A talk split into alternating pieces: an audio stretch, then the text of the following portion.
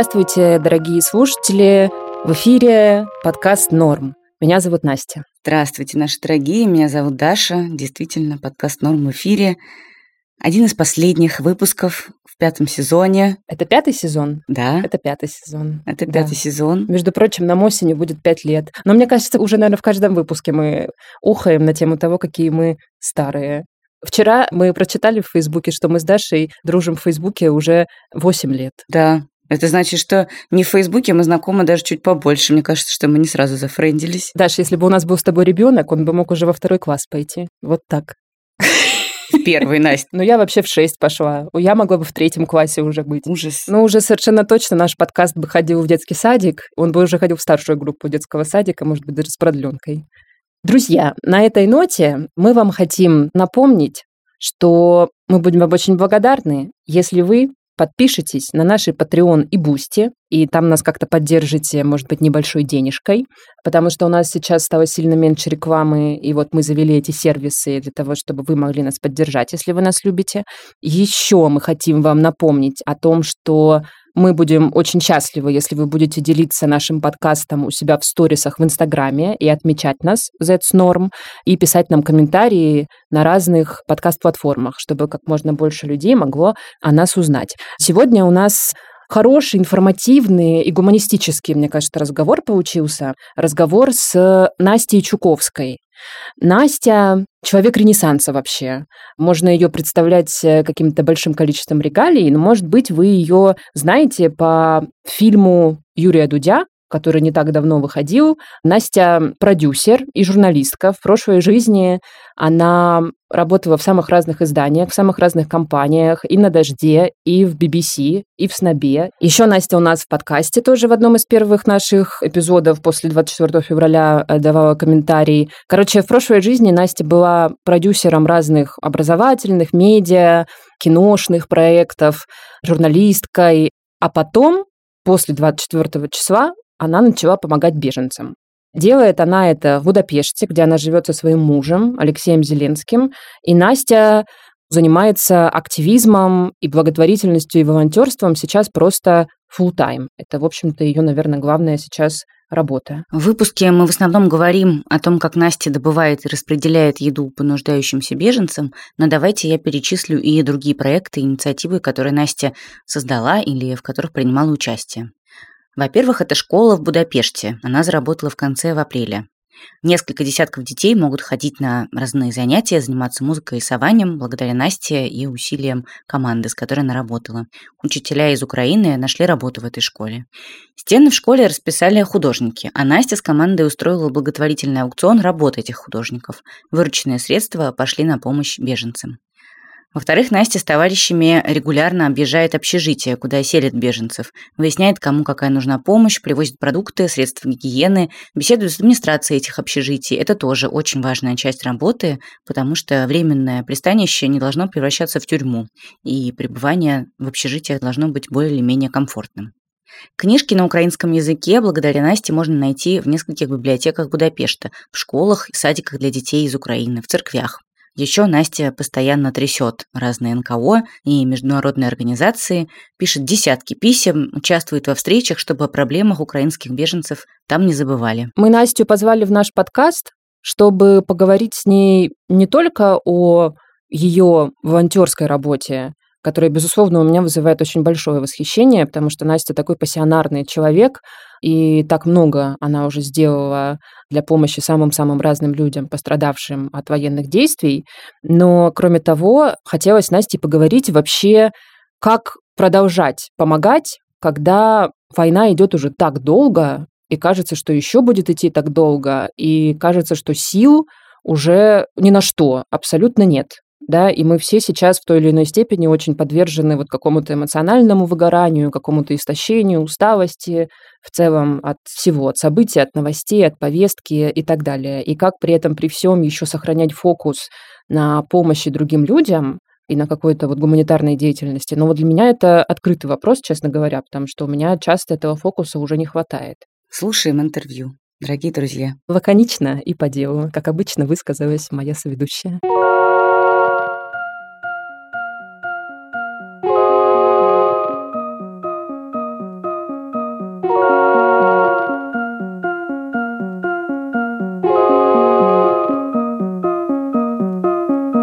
Настя, привет. Привет. Как твои дела? Что новенького? Я потом всегда жалею, что я отвечаю на такие вопросы, потому что я же бесконечно качаюсь на качелях. То есть меня можно застать в хороший день, в плохой день. Но ведь э, высказавшись, после этого всем кажется, что я либо все время на нуле, либо все время в плюсе. Потому что люди беспокоятся обо мне и после моих постов в Фейсбуке звонят и спрашивают, все ли со мной в порядке. Друзья, со мной все в порядке. Это просто теперь такой способ жить, к сожалению. Я ищу другой способ жить, но пока что только этот мне доступен э, с 24 февраля.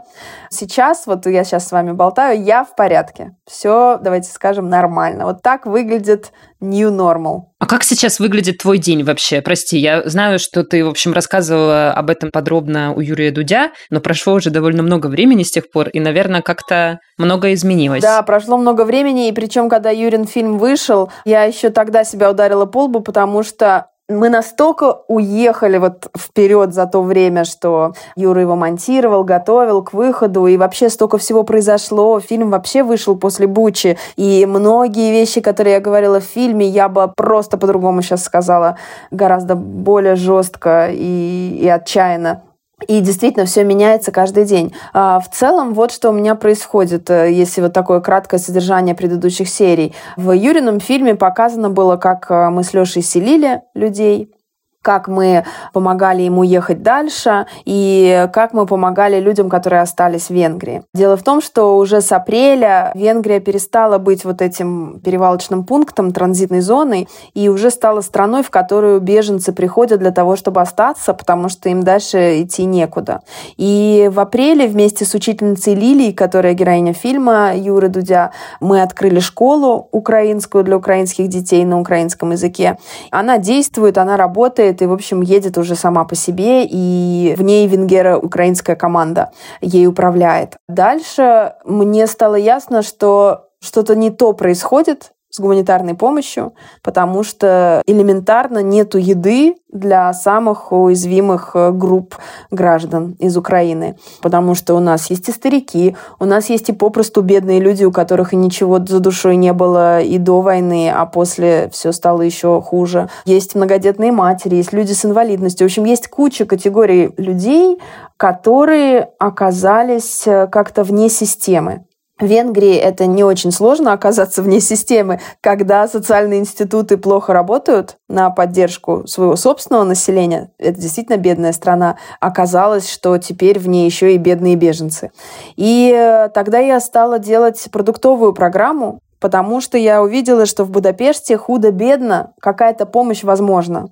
В Будапеште даже можно все-таки к кому-то подойти. То есть моя жизнь выглядит так, что если я иду по улице, меня либо кто-то узнает, либо кто-то слышит, что я говорю по телефону по-русски, и может ко мне сразу человек обратиться за какой-то помощью. И его вопрос может быть решен, потому что я знаю, куда его направить и где еще может быть помощь. В общем, Будапешт большой город, шансов в нем больше. И я с удивлением открыла, что в других городах Венгрии вы не знаете о таких городах. Вы же не знатоки географии Венгрии. А у нас есть города Сомбатхей, Секешфехервар, Неретхаза, Дебрецен, Балатонфюрет. У нас много городов вот с такими удивительными названиями. И помощи там нет, как нету и в деревнях рядом, куда селили людей. И эта продуктовая программа, она очень простая. Мы с волонтерами краудфандим, как бешеные, собираем деньги все время с протянутой рукой. У меня нету поста без протянутой руки. Мы потом идем в магазины и покупаем вот эти подарочные карты. Потом мы идем на почту, запаковываем это все в конверты, пишем имя человека и адрес и отправляем. И через пару дней почтальон приносит семьям наши конверты, и люди могут пойти и купить себе в магазине все, что им нужно. И потом они пишут «Спасибо вам за овощи, за мясо, мы давно этого не ели, дети очень страдали без сладкого, спасибо». И от этого просто сердце разрывается, потому что наша программа, по моим прикидкам, вот мы на краудфандиле, и я понимаю, что, возможно, мы накормим около тысячи человек, большая часть из которых это дети, ужас. Вот это моя главная эмоция. Я постоянно в в ужасе, да. Я потрясена. То есть даже не знаю, что вам сказать. Я потрясена.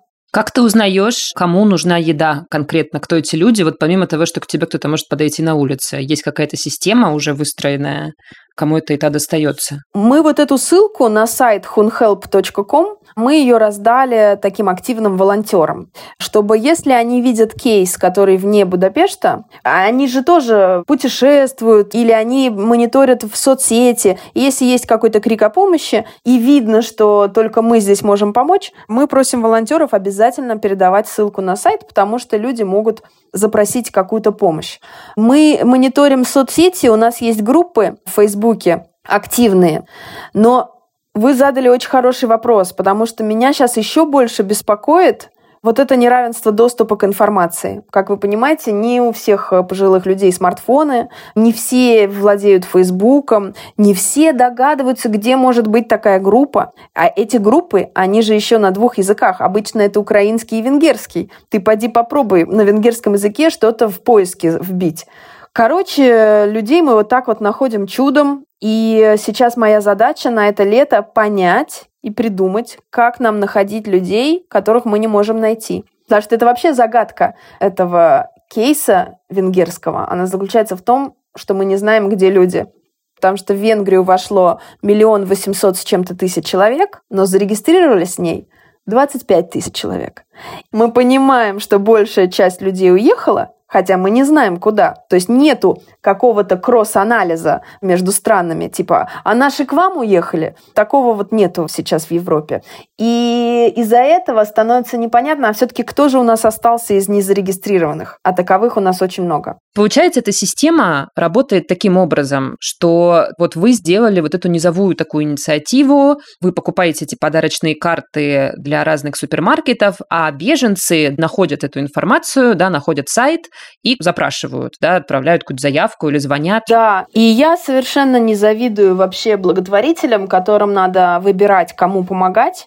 Перед нами тоже есть эта дилемма. Она очень остро стоит в Венгрии, потому что вообще в Украине 150 тысяч венгров проживает, насколько я помню эти цифры. Дело в том, что есть венгерские украинцы или украинские венгры, проживающие в Украине, и они тоже с началом войны переехали в Венгрию, и вот э, это большая проблема для организации, потому что они не знают, что с этим делать. С одной стороны, это люди не из э, мест, где бомбят, а с другой стороны, это тоже люди, им тоже нужна помощь. И, в общем, перед этим вопросом организации просто не знают, что им делать. Потому что в том числе есть венгерские фонды, которые занимаются только украинскими венграми, но не занимаются всеми остальными, кому нужна помощь. И, в общем, это жуткая игра в шашки. А можно я еще вернусь на шажочек назад и попрошу тебя еще раз вот эти цифры повторить.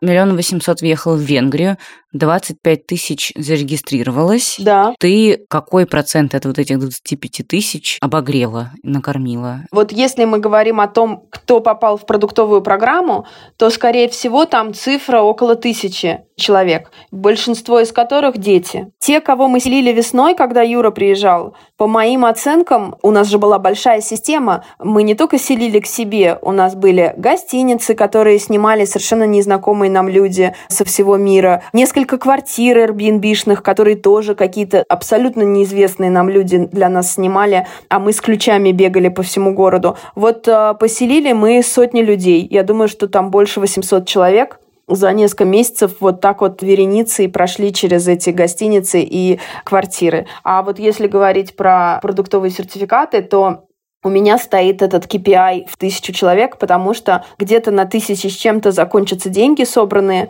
Я боюсь, что я больше уже не соберу такие суммы. Несмотря на то, что я делаю все, чтобы перестать краудфандить. Я встречаюсь с магазинами. Я вчера опять выступала в ООН по беженцам на координационном совещании. Я каждый день про это говорю на самых разных уровнях, но, к сожалению, пока ничего не меняется. И это самое мое большое открытие за все это время.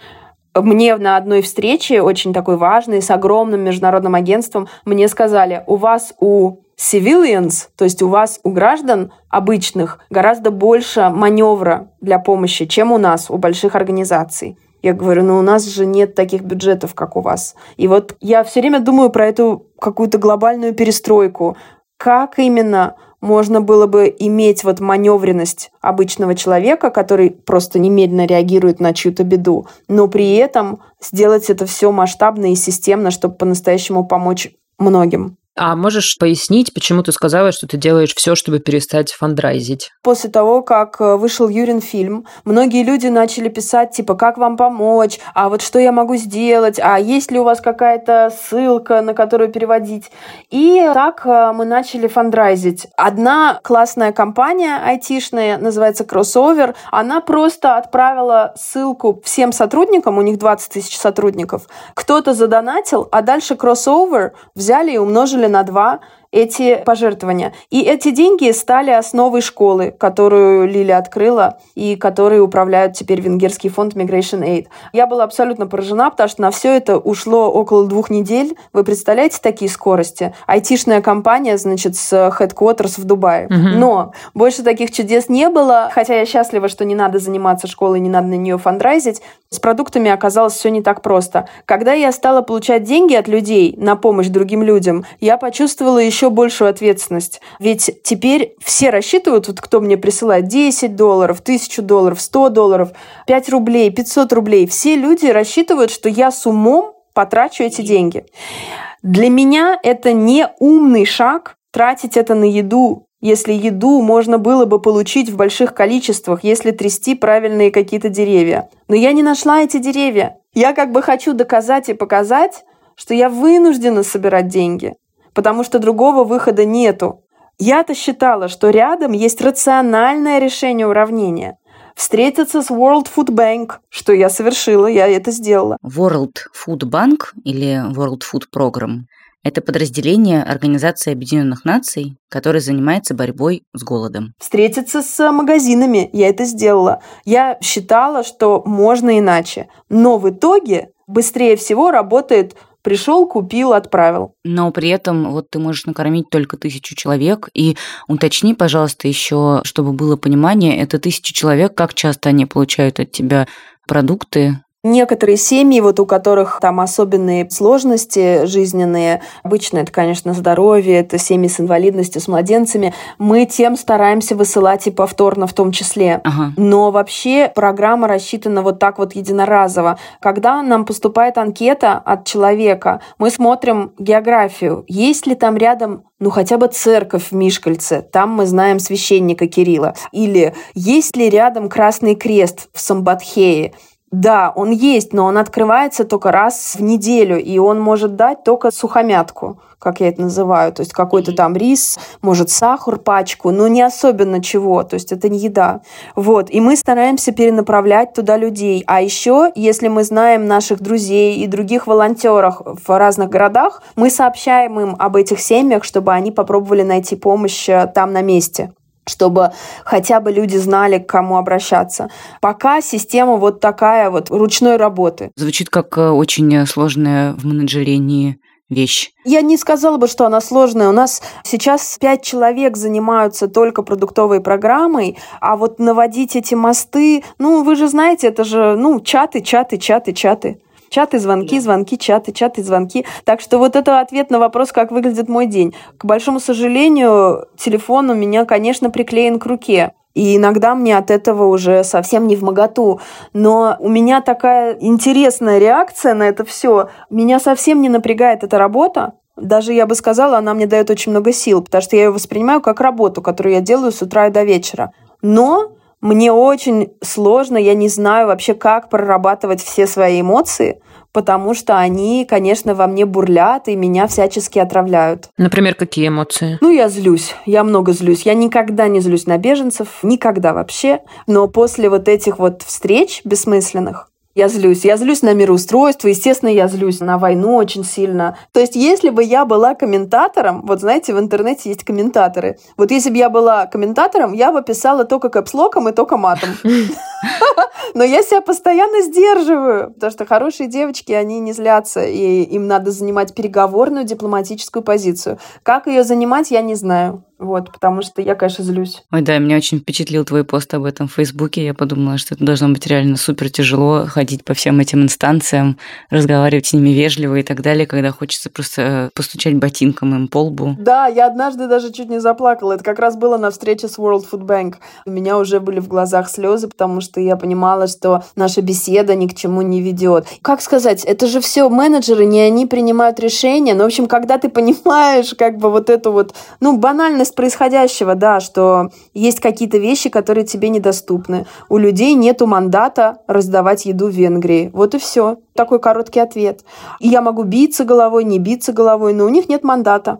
Просто я никогда с этим не работала, понимаете? Я никогда не работала ни на каких вот таких службах. Я вообще плохо понимаю слово «нет». Может быть, это после того, как вы знаете, я же была продюсером в команде Тимура Бекмамбетова. И я на самом деле его все время вспоминаю с большой любовью. Несмотря на то, что мне тяжело давалось быть в его команде, ну просто это очень много работы и в очень короткие сроки, но тем не менее, с тех пор, как я была вот в его компании, с тех пор, как я наблюдала, как он мыслит, я просто увидела, что человек не строит в себе никаких препятствий внутренних. Почему они должны быть у меня? Но вот я бьюсь об то, что у каких-то людей нету мандата заниматься едой. Сейчас много разные НКО пишут посты о том, что люди перестали донатить.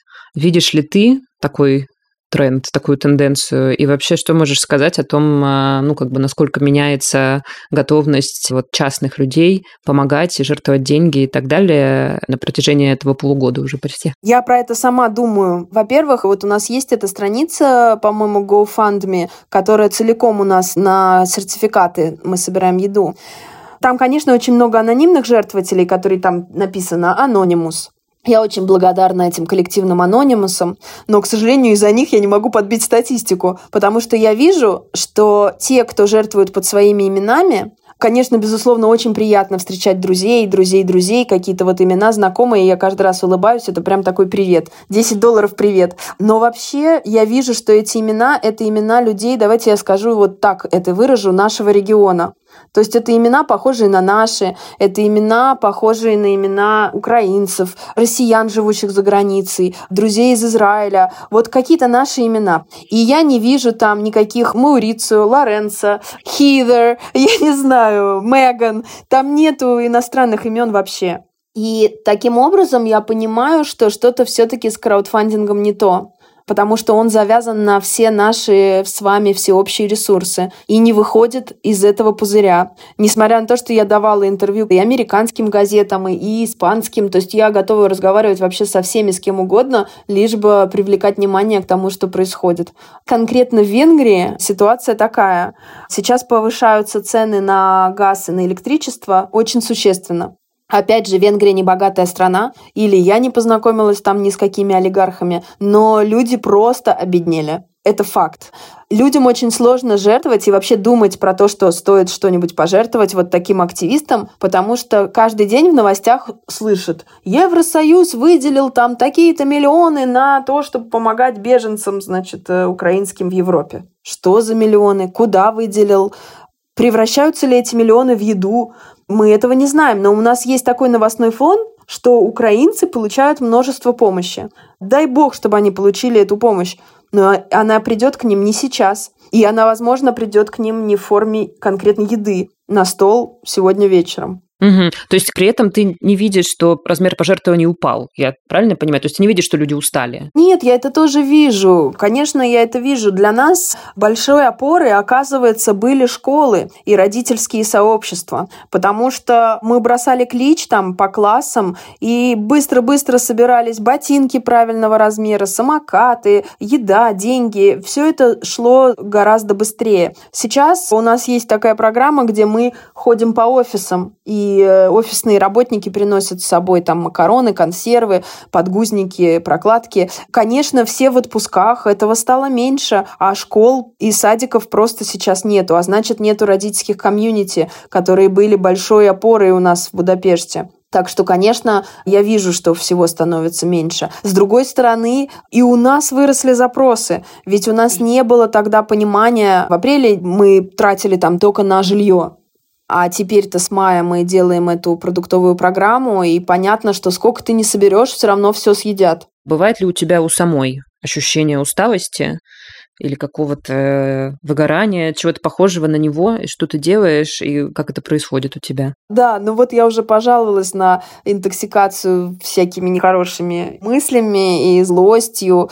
Я действительно устаю. Например, недавно я была в супермаркете, и я покупала еду себе, то есть своей семье у меня начисто пропало вообще удовольствие от этого процесса. Я смотрю на подгузники, а потом вспоминаю, что моим детям 6 лет и 9 лет, и им подгузники не нужны.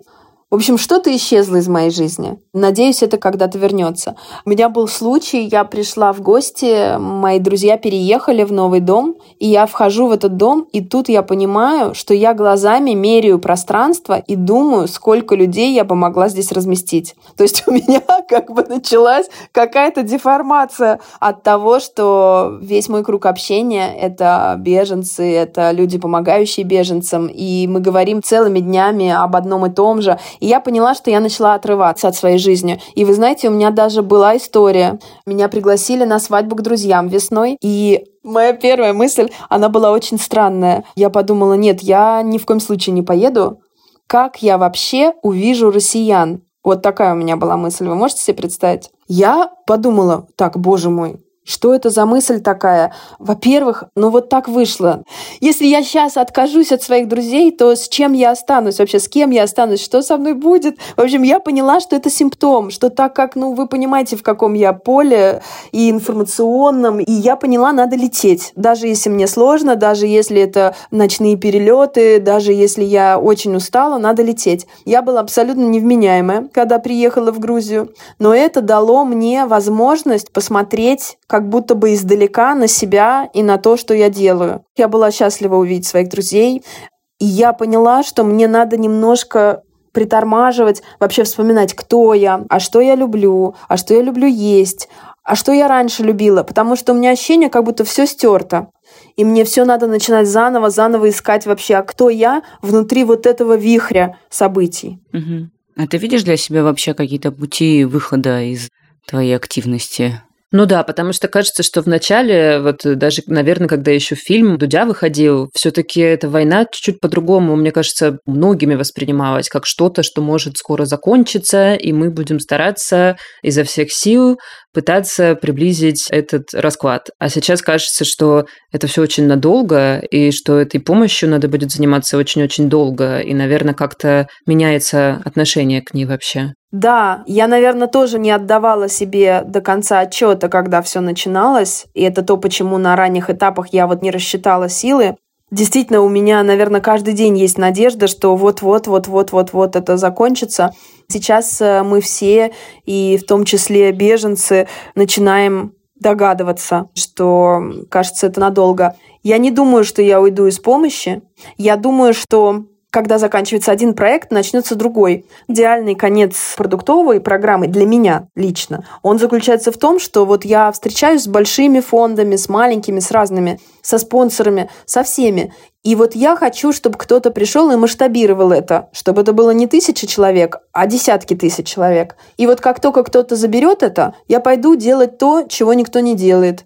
Потому что работы очень много. У нас нету рабочих групп, которые помогают устроить детей в школы венгерские. Это должны быть мультиязычные такие группы. Надо общаться с директорами, надо общаться с учителями. Дел столько, просто закачаешься. Никто не выпускает мануалы для венгерских учителей, что делать, если у тебя в классе ребенок, он не говорит по-венгерски, а еще, возможно, у него есть травматический опыт. Куда ни поверни голову, там очень много инициатив еще нужно сделать. И как только я освобожусь от этой, я пойду и сделаю следующие. А ты до войны вообще занималась э, вот таким активизмом, ну, другим каким-то активизмом, может быть? Насколько сильно вот твоя личная жизнь изменилась в этом году? Нет, наверное, такого я никогда не делала, но это правда, я трудоголик, надо это сказать вслух действительно я очень увлекающийся человек. То есть если я люблю свою работу и то, чем я занимаюсь, я готова ей посвящать много времени. Но, безусловно, такого еще никогда в моей жизни не было. Мне очень сложно нормализовать эту жизнь. То есть мне сложно сделать вот эту войну и последствия этой войны вот такой рутиной. Знаете, вот что я чищу зубы, а потом я отвечаю на сообщения, связанные с голодом. Короче, я жутко не хочу, чтобы это превратилось вот в этот new normal. Хотя, конечно, оно превратилось. И из-за этого мне это сложно совмещать с заботой о себе, с походом в бассейн, с йогой, я понимаю, что надо, видимо, раз надо еще дальше плыть и плыть вот в таком режиме. Я не знаю, понятно ли я вот объяснила свои да. чувства. Да-да-да. Мне хочется от этого орать, и мне кажется, что орать-то надо, что это самая адекватная реакция — это орать. А при этом-то получается, что чтобы идти дальше, надо перестать орать. Вот я не могу это разрешить у себя в голове. Да, действительно, очень сложная дихотомия. Мне кажется, она сейчас очень э, у многих присутствует. Да, единственное, у меня есть принципы, сберегающие меня, что у меня выключен телефон ночью, чтобы я спала. В принципе, меня никто не беспокоит ночью, и спасибо людям за это. Но в любом случае, да, он выключен, потому что спать я должна, и, к счастью, могу спать. Я хотела спросить у тебя еще про твои мысли о том, как починить эту сломанную систему, явно они у тебя возникли в процессе встречи вот с этими прекрасными организациями разными, которые должны помогать, но в итоге у них нет ни на что мандата. Да, я здесь, э, видите, я тоже сразу начинаю так аккуратно подбирать слова, потому что, конечно, мир подвел и вот эти организации тоже подвели. Хотя, может быть, они так про себя не думают. Я подбираю слова, потому что я очень не хочу звучать как телевидение в одной стране, где все время где все время звучит что-то подобное. Поэтому, видите, я стала даже медленнее говорить. Я хочу как-то правильно выразить это. Мне кажется, что в будущем, надеюсь, что в недалеком будущем, организации разных размеров придут к тому, чтобы работать с частными лицами. Потому что я вижу, что активистов на самом деле много, и очень эффективных волонтеров много. И этим организациям надо приклеивать таких людей к себе и поддерживать, потому что они могут сделать много работы в короткий срок, и эта работа будет точечной и правильной. И мне кажется, что они сами это тоже понимают.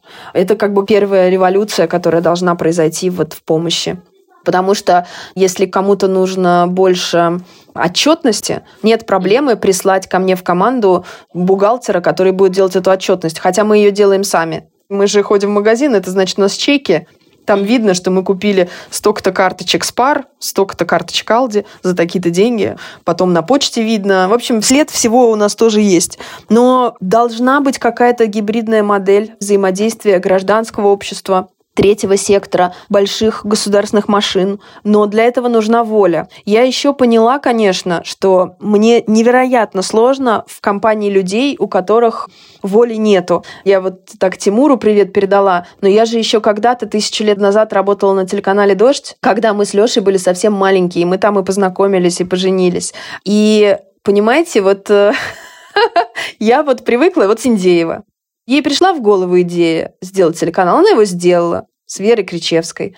И для меня вот эти люди с большой волей, которые просто идут и делают, они для меня пример, и у меня их очень много в окружении, и я ими восхищаюсь. Я мечтала бы быть на них похожей. И когда вдруг я встречаю людей, которые могут взять и произнести, у нас нету мандата на то, чтобы кормить людей, я их не понимаю, потому что я бы шла к начальству, билась бы лбом об дверь начальства, каким-то образом мутила везде воду, лодку переворачивала. Ну, как это говорят, не... Раскачивала. Вот. Я человек, который готов раскачивать любую лодку. Поэтому, конечно, мне сложно. I don't take no for an answer. А есть ли что-то, что тебя, наоборот, э, вдохновляет больше всего во всей этой деятельности, что больше всего дает надежду?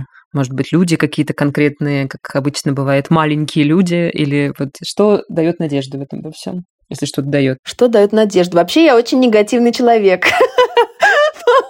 Я не знаю, это было заметно, потому сколько я на вас вылила сейчас в своих чувствах. Пока не слышно. Надежду мне дает то, я говорю только про Венгрию, про другие страны я не знаю, что все это решаемо, все это можно починить, помощь можно оказать. Там нету безвыходных ситуаций. Их вообще нету внутри нашей сферы, чем мы занимаемся.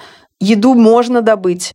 Я не теряю надежд, поэтому я все равно хожу на эти совещания, отправляю эти имейлы, потому что иногда люди просыпаются. И даже те, кто переводят деньги, кто-то пишет, а еще не поздно? Типа вот я только сейчас вот как-то смог, я вот вынырнул, эти месяцы были ужасные, а вот я еще могу чем-то помочь? Или какие-то вдруг волонтеры прилетают и говорят, мы приехали, есть ли что-то, чем мы можем заняться? И вот как-то вдруг понимаешь, что ты но я вообще знаю, что я не одна. Я все время, когда попадаю вот в эту дыру, что ой-ой-ой, какая нагрузка, какая ответственность, что же делать, я потом вспоминаю, что я совсем-совсем не одна, потому что действительно уже больше, по-моему, 700 человек жертвовали деньги, каким-то образом участвовали в каких-то из программ, которые я делаю. И э, я себя чувствую, вот, что я с ними. Это мне тоже дает много сил. А у тебя волонтеры в основном русские или венгры? Ты сказала еще в начале про то, что когда ты смотришь на то, кто дает деньги, что это в основном какие-то русские фамилии. Я не сказала русские фамилии, я сказала наш регион. Мне иногда сложно по именам понять, кто из Беларуси, кто из Украины, кто из России, кто из Грузии, кто из Армении. Как-то примерно, может быть, можно, но я не очень хорошо понимаю, потому что, опять же, это как в классе. Мы с вами учились в школе, у меня были люди с самыми разными фамилиями в классе. И вот так же я и смотрю, но я понимаю, что это как бы какой-то наш регион. Насчет волонтеров, с которыми я работаю. Вообще у нас такая с сертификатами, да, я могу признаться, это действительно россияне в большинстве. То есть, опять же, мне очень сложно понять с этим словом «россияне». Вы знаете, я вот 10 лет живу в Венгрии. Безусловно, я россиянка. Сказать это про моих коллег-волонтеров мне сложно, потому что, опять же, все живут, кто-то 20 лет прожил в Венгрии, кто-то живет 15, кто-то последние пять. Ну, в смысле, что это русскоязычные люди, там, выходцы из России. Да, иначе бы мы не смогли объясниться. Это была бы большая сложность, потому что с каждой семьей мы связываемся, надо уточнить их адрес, их обстановку, там могут быть непонятные вещи, это все мы делаем так.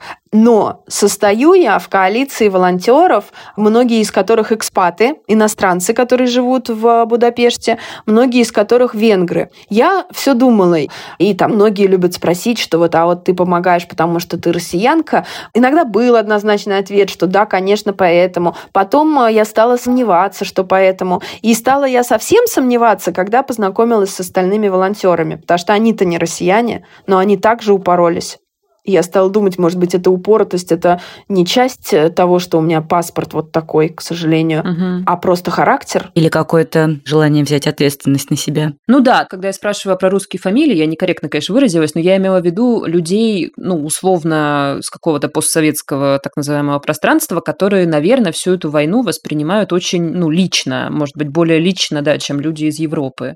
Да, я скорее вот это имею в виду. Да, да, это факт. Мне еще кажется, что нас объединяют, вот когда я думаю про международное волонтерство, что есть какое-то узнавание травмы. Знаете, вот когда люди там что-то сами пережили, или они очень глубоко чувствуют, сочувствуют происходящему, у них есть моментальное узнавание какого-то тяжелого опыта и они моментально включаются. Мне кажется, что это еще вот такая настройка абсолютно точно работает, потому что объяснение, почему вот эта американка тоже развернула большую деятельность и является важным звеном у нас, у меня нету.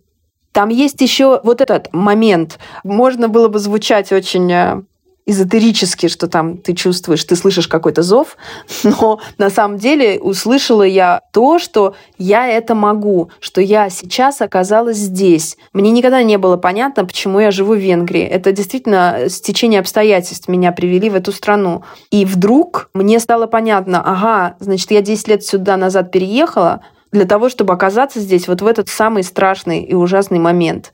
И значит, мне надо это отработать. И я могу. У меня есть для этого мозг, инструменты, я понимаю, что нужно делать. Ну, все, я пошла. Боже, и мне хочется, чтобы сейчас случился, знаешь, такой флеш-форвард спустя 30 лет, и ты возглавляешь вот этот World Food Bank, и кормишь всех, кому нужна еда. Я не хочу ничего возглавлять.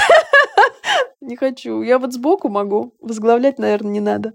Еда – это права человека. Вот это тоже, я надеюсь, что изменится, что это должно быть просто основное. А неужели это так не воспринимается? Вот это так странно для меня, ведь такие организации, они же сталкиваются не только с сегодняшним кризисом, ведь таких миграционных кризисов очень много. Да, и я тоже об этом думаю, девчонки, что ведь следующий нас ждет климатическая миграция, миграция или беженство, не дай бог, связанное с голодом в Африке, которое связано тоже с этой войной и с историей с зерном и так далее, потому что нарушен э, важный мировой э, порядок. И по идее Европа может сейчас, вообще мир может сейчас научиться, а как себя вести, а как э, мыслить логически, а как помочь людям на наших территориях, а как сделать это более точно и точечно, а как сделать так, чтобы никому не надо было ждать э, еды. Но я вам рассказываю, вот эта апокалиптическая картина, она касается только Венгрии, потому что я только про Венгрию могу говорить. И только в Венгрии я живу и знаю, что в чем ситуация это состоит. Про остальные страны я не знаю, но у меня есть абсолютное убеждение, что среди всех стран Европы Венгрия для беженцев с Украины это одно из самых тяжелых мест, к большому сожалению. При этом сами украинцы хотят остаться в Венгрии, потому что она близко к дому. И вот сохраняется это ощущение, что чуть что я сразу домой, чуть что я сразу домой. Но к сожалению, это сильно зависит от того, откуда человек. Во многие города эти люди уже не вернутся. Как ты думаешь, если бы ты жила в России сейчас, ты бы нашла пространство вот для какой-то такой же активной волонтерской деятельности в том или ином виде? Или это сейчас в России как бы вообще невозможно? Ой, слушай, я не представляю ответа на твой вопрос, потому что у меня тоже был такой жизненный урок. Но ведь 24-го я проснулась в Москве, я была в командировке. И я вылетела сразу на следующий день, 25-го. И я навсегда, видимо, запомнила, кем я была 25 числа. 25 утром я была очень напугана, я была в аэропорту, я, значит, как-то чистила свой телефон, я нервничала, я села в самолет, я волновалась, долетит ли самолет, не развернут ли его, не будут ли санкции незамедлительно, потому что я же в первый же день вылетала. Я понимала, что сейчас закроют небо, и я не могла понять, его закроют, пока я лечу или нет. И дальше я приземляюсь в Венгрии, тоже ожидаю любых сюрпризов, потому что просто на нервах. И вот я наконец-то все прошла, и я выхожу из аэропорта Ференца Листа, и такая, я сейчас пойду в Facebook, я сейчас все напишу, что я думаю. Значит, я сейчас всем все объясню, кто что не понял. И это просто было реально два разных человека в течение одного дня. Один человек на территории Российской Федерации, а другой человек на территории совершенно другой. И я для себя это очень запомнила хорошо. Почему не надо, сидя у себя, рассказывать э, своим друзьям на территории другой страны, что им делать и как им себя вести. Поэтому я не представляю ответа на твой вопрос. Я знаю, что Лида Маниава очень много делает сейчас. Я вижу, я состою в чатах по вывозу людей, это Северный поток, так называемый, по вывозу людей в Европу из России. Я слежу за тем, что происходит. Мне пришла в голову совершенно шальная мысль. Дело в том, что я еще несколько библиотечных проектов сделала с книжками на украинском языке для детей. То же самое. Собирали пожертвования, закупали в Украине книжки детские. У меня же вообще-то блог о детских книжках Happy Family Books в Инстаграме. И я его, конечно, уже забросила. Он полностью превратился в хронику текущих событий. Но, может быть, когда-нибудь я вернусь к книжкам. И я стала думать о том, что вот мы организовали столько книг для детей в Венгрии. Есть ли вообще шанс организовать книжки на украинском языке как-то в России. И пока я думала, я опять испугалась этой мысли, потому что поняла, что, скорее всего, нет. Вы можете себе представить, что это звучит как опасная деятельность? Детские книги на украинском языке гражданка Чуковская распространяла в Ростове-на-Дону. Вы можете себе представить? Ой, ну, к сожалению, можем. Да. Ну да, да, да. Ужасно. Вот что могу тоже еще добавить. Это первое лето, когда я не привезла детей в Россию не повезла детей на дачу, не увидела свою бабушку, не увидела папу. И тоже это отдельная часть переживаний, на которые просто нет времени. Я вообще поняла, что одна из самых больших проблем для меня с 24 февраля, что просто нет времени лечь, и я не знаю, что сделать. Выть в подушку два дня. Ну вот как-то пережить то, чему свидетелем ты становишься, то, что это сделало с тобой в том числе, Опять же, здесь никаких сравнений нет, это понятно. Просто у каждого из нас есть еще своя личная жизнь, еще тоже были свои мечты, свои планы.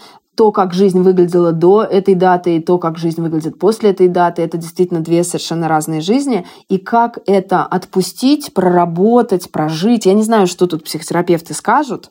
Это целая вещь, которую надо тоже делать просто для здоровья. Потому что иногда кажется, что можно свихнуться. Ну, может, и хорошо, что нет времени. Я тоже люблю, когда так. Нет времени плакать. Да, я абсолютно тот же тип, хотя я понимаю, что это было бы полезно.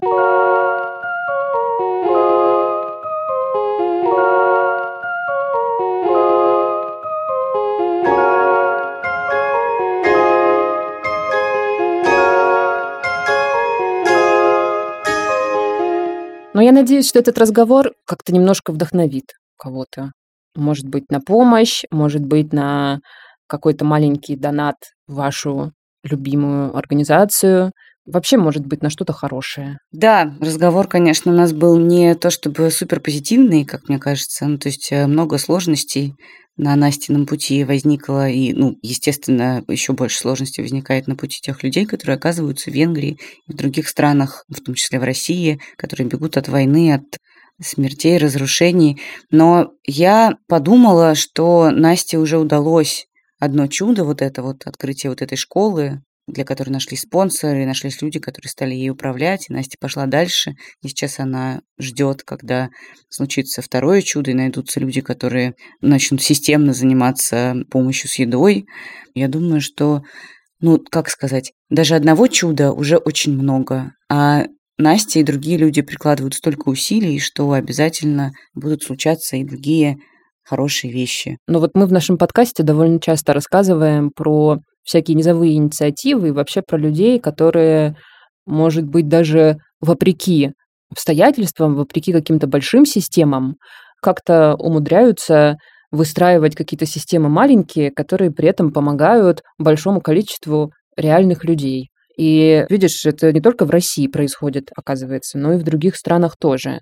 Поэтому в очередной раз могу я только восхититься и поклониться мысленно таким людям, как Настя, таким людям, как Анна Ривина, которая была у нас э, в одном из недавних выпусков, и многим-многим другим женщинам и мужчинам, которые вот берут и просто, ну, в первую очередь на своей крепкой и твердой воле создают вот такие мощные, сначала небольшие, но потом все как бы увеличивающиеся, увеличивающиеся инициативы, и даже как-то умудряются проламливать такие большие системы и их тоже склонять к какой-то помощи и поддержке. Ну, в общем, очень круто. Очень я уважаю таких людей, за ними, конечно, будущее. Да, на человеческой воле и на человеческих силах и ресурсах обычных наших горожан вырастает сколько прекрасных проектов, инициатив.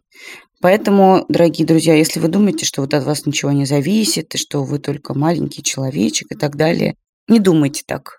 Настя тоже маленький человечек была, а видите, сколько всего ей удается. И вы тоже можете на своей полянке, на своей грядочке, там, где у вас есть ресурсы, какая-то страсть и какое-то желание помогать и невозможность не делать, делайте, и так мы спасемся все вместе с вами. Да, это был подкаст «Норм». Мы вам в прошлом выпуске объявляли, что мы уходим в отпуск. Мы действительно в него скоро уйдем, но на следующей неделе еще один эпизодик все-таки выпустим, а потом пойдем на некоторое время, как обычно, в августе немножко отдыхать.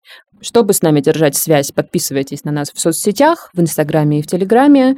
Будем общаться и смотреть друг на друга там. Меня зовут Настя Курганская. Меня зовут Даша Черкудинова. Пока-пока. До свидания.